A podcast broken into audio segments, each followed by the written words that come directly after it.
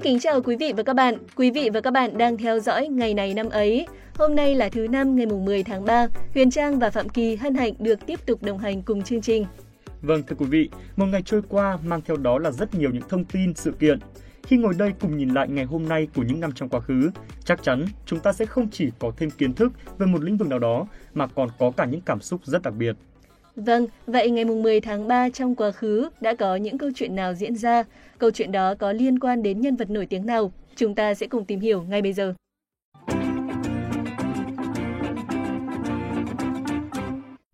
Quý vị và các bạn thân mến, ngày mùng 10 tháng 3 năm 1357 là ngày mất của vua Trần Minh Tông, vị vua thứ năm của triều đại nhà Trần trong lịch sử phong kiến Việt Nam. Ông có tên thật là Trần Mạnh, con thứ tư của vua Trần Anh Tông. Mẹ của ông là Chiêu Hiền Hoàng Thái Hậu Trần Thị. Vua Trần Minh Tông ở ngôi 15 năm, từ năm 1314 đến năm 1329. Năm 1329, Trần Minh Tông nhường ngôi cho Thái tử Trần Vượng, tức Trần Hiền Tông, được tôn làm Trương Nghiêu Văn Chiết Thái Thượng Hoàng đế. Đến năm 1341, Hiến Tông mất. Thượng Hoàng lập con áp út là Trần Hạo, tức Trần Dụ Tông lên ngôi. Trong 12 năm tại vị của Hiến Tông và 16 năm đầu thời Dụ Tông, Thượng Hoàng Minh Tông vẫn quyết định mọi việc triều chính. Vua Trần Minh Tông là người có lòng nhân hậu, hay thương người và biết tôn trọng kẻ sĩ. Vì thế cho nên, vua Trần Minh Tông đã có dưới chứng mình những hiền thần như Đoàn Nhữ Hài, Phạm Ngũ Lão, Trương Hán Siêu, Nguyễn Trung Ngạn hay Chu Văn An. Nhờ đó mà triều đại nhà Trần dưới thời trị vì của vua Trần Minh Tông tiếp tục duy trì sự thịnh vượng của các đời vua trước đã tạo nên. Ông qua đời năm 1357 tại cung Bảo Nguyên, hưởng thọ 58 tuổi.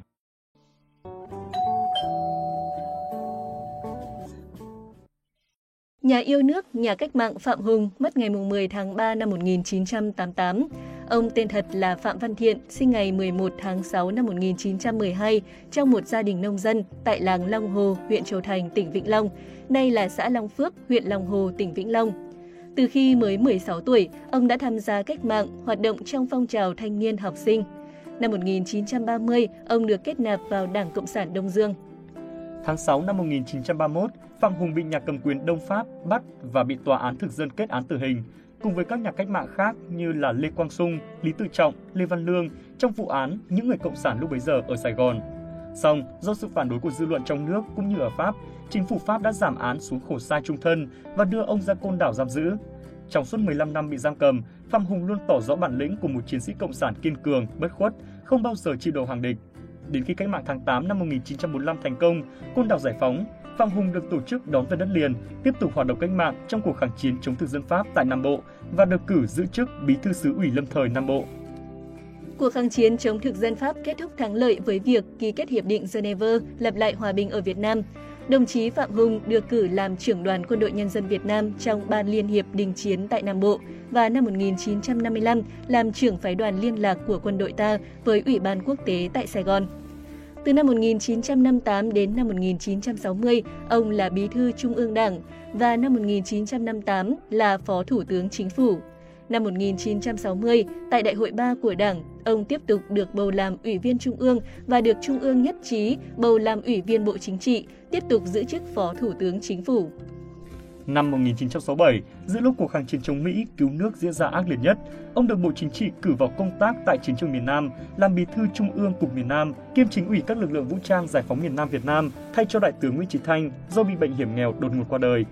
Trong những năm kháng chiến chống Mỹ cứu nước, ông lăn lộn với chiến trường miền Nam, cùng ăn cùng ở với các chiến sĩ quân giải phóng, cùng với Trung ương Cục miền Nam và các lực lượng vũ trang giải phóng miền Nam nêu cao quyết tâm đánh giặc Mỹ xâm lược, Năm 1975, trong chiến dịch Hồ Chí Minh lịch sử, được Bộ Chính trị chỉ định làm chính ủy chiến dịch Hồ Chí Minh.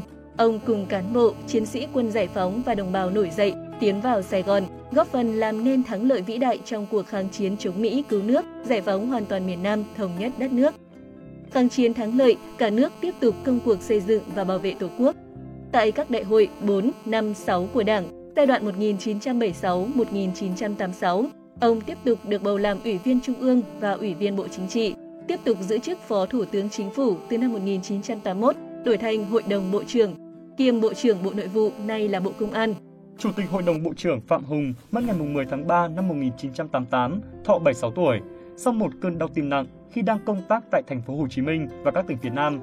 Cuộc đời hoạt động cách mạng của Chủ tịch Hội đồng Bộ trưởng Phạm Hùng với 60 năm liên tục công hiến, trong bất cứ hoàn cảnh, môi trường hoạt động chính trị nào, kể cả bị tù đầy, cũng như giữ các chức vụ quan trọng của Đảng và Nhà nước. Ông luôn vững vàng, có sức chịu đựng lớn. Ông là một trong những nhà chiến lược của cách mạng Việt Nam, là học trò trung thành với sự nghiệp, tư tưởng của Chủ tịch Hồ Chí Minh. Do những công hiến to lớn đối với sự nghiệp giải phóng dân tộc, xây dựng và bảo vệ Tổ quốc Việt Nam xã hội chủ nghĩa và sự nghiệp tăng cường đoàn kết quốc tế, ông đã được Đảng, Nhà nước tặng thưởng huân chương sao vàng và nhiều huân chương khác. Tên của ông hiện nay được đặt cho nhiều con đường ở Hà Nội, thành phố Hồ Chí Minh và nhiều tỉnh thành phố khác.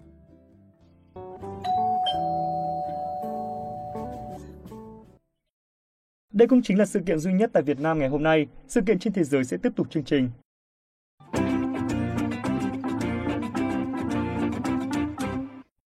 Quý vị và các bạn thân mến, những người yêu bóng đá chắc hẳn đã biết hôm nay, ngày 10 tháng 3, là ngày sinh nhật của một trong những cầu thủ bóng đá xuất sắc bậc nhất châu Phi, Samuel Eto'o. Samuel Eto'o sinh ngày 10 tháng 3 năm 1981 tại Nikon, Cameroon. Anh là cầu thủ châu Phi giành nhiều danh hiệu nhất mọi thời đại. Anh sở hữu kỷ lục 4 lần giành danh hiệu cầu thủ xuất sắc nhất châu Phi. Hiện tại, anh đang là chủ tịch Liên đoàn bóng đá Cameroon. Samuel Eto'o phát triển tài năng bóng đá từ rất sớm. Anh trưởng thành từ học viện thể thao Kazi ở quê nhà Cameroon. Năm 1997, khi mới 16 tuổi, Eto được Real Madrid chiêu mộ. Tuy chỉ chơi cho Real vỏn vẹn 3 trận và sau đó đá cho Leganes, Espanyol, rồi Mallorca theo dạng cho mượn, nhưng chính sự bùng nổ trong khoảng thời gian anh khoác áo Mallorca từ năm 2000 đến năm 2004 với 48 bàn thắng sau 120 trận, Eto đã lọt vào mắt xanh của Barcelona. Trong 5 năm song hành cùng Barcelona, Eto đã để lại ấn tượng đậm nét với 108 bàn thắng trên 144 đặc biệt tạo nên sự kết hợp đáng sợ của bộ ba Lionel Messi, Eto, Terry Henry mà đỉnh cao là chức vô địch Champions League 2008-2009. Sau khi chia tay Barca, Eto đến với Inter và lại vô địch Champions League.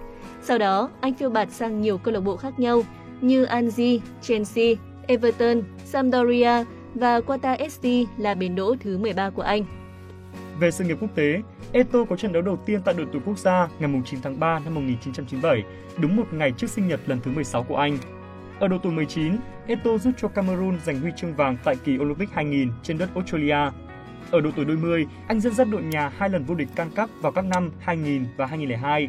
Anh cũng đã tham gia 4 kỳ World Cup và 6 lần tham dự Can Cup, là cầu thủ ghi nhiều bàn thắng nhất lịch sử vòng chung kết Can Cup với tổng cộng 18 bàn. Tháng 8 năm 2014, Eto tuyên bố giã từ đội tuyển quốc gia Cameroon ở độ tuổi 33 sau khi chơi 118 trận và ghi được 56 bàn thắng.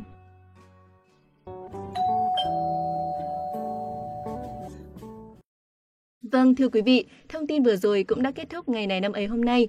Xin cảm ơn quý vị và các bạn đã quan tâm lắng nghe. Đừng quên dành tặng kênh một lượt đăng ký nếu thấy nội dung hay và hấp dẫn nhé. Xin chào và hẹn gặp lại.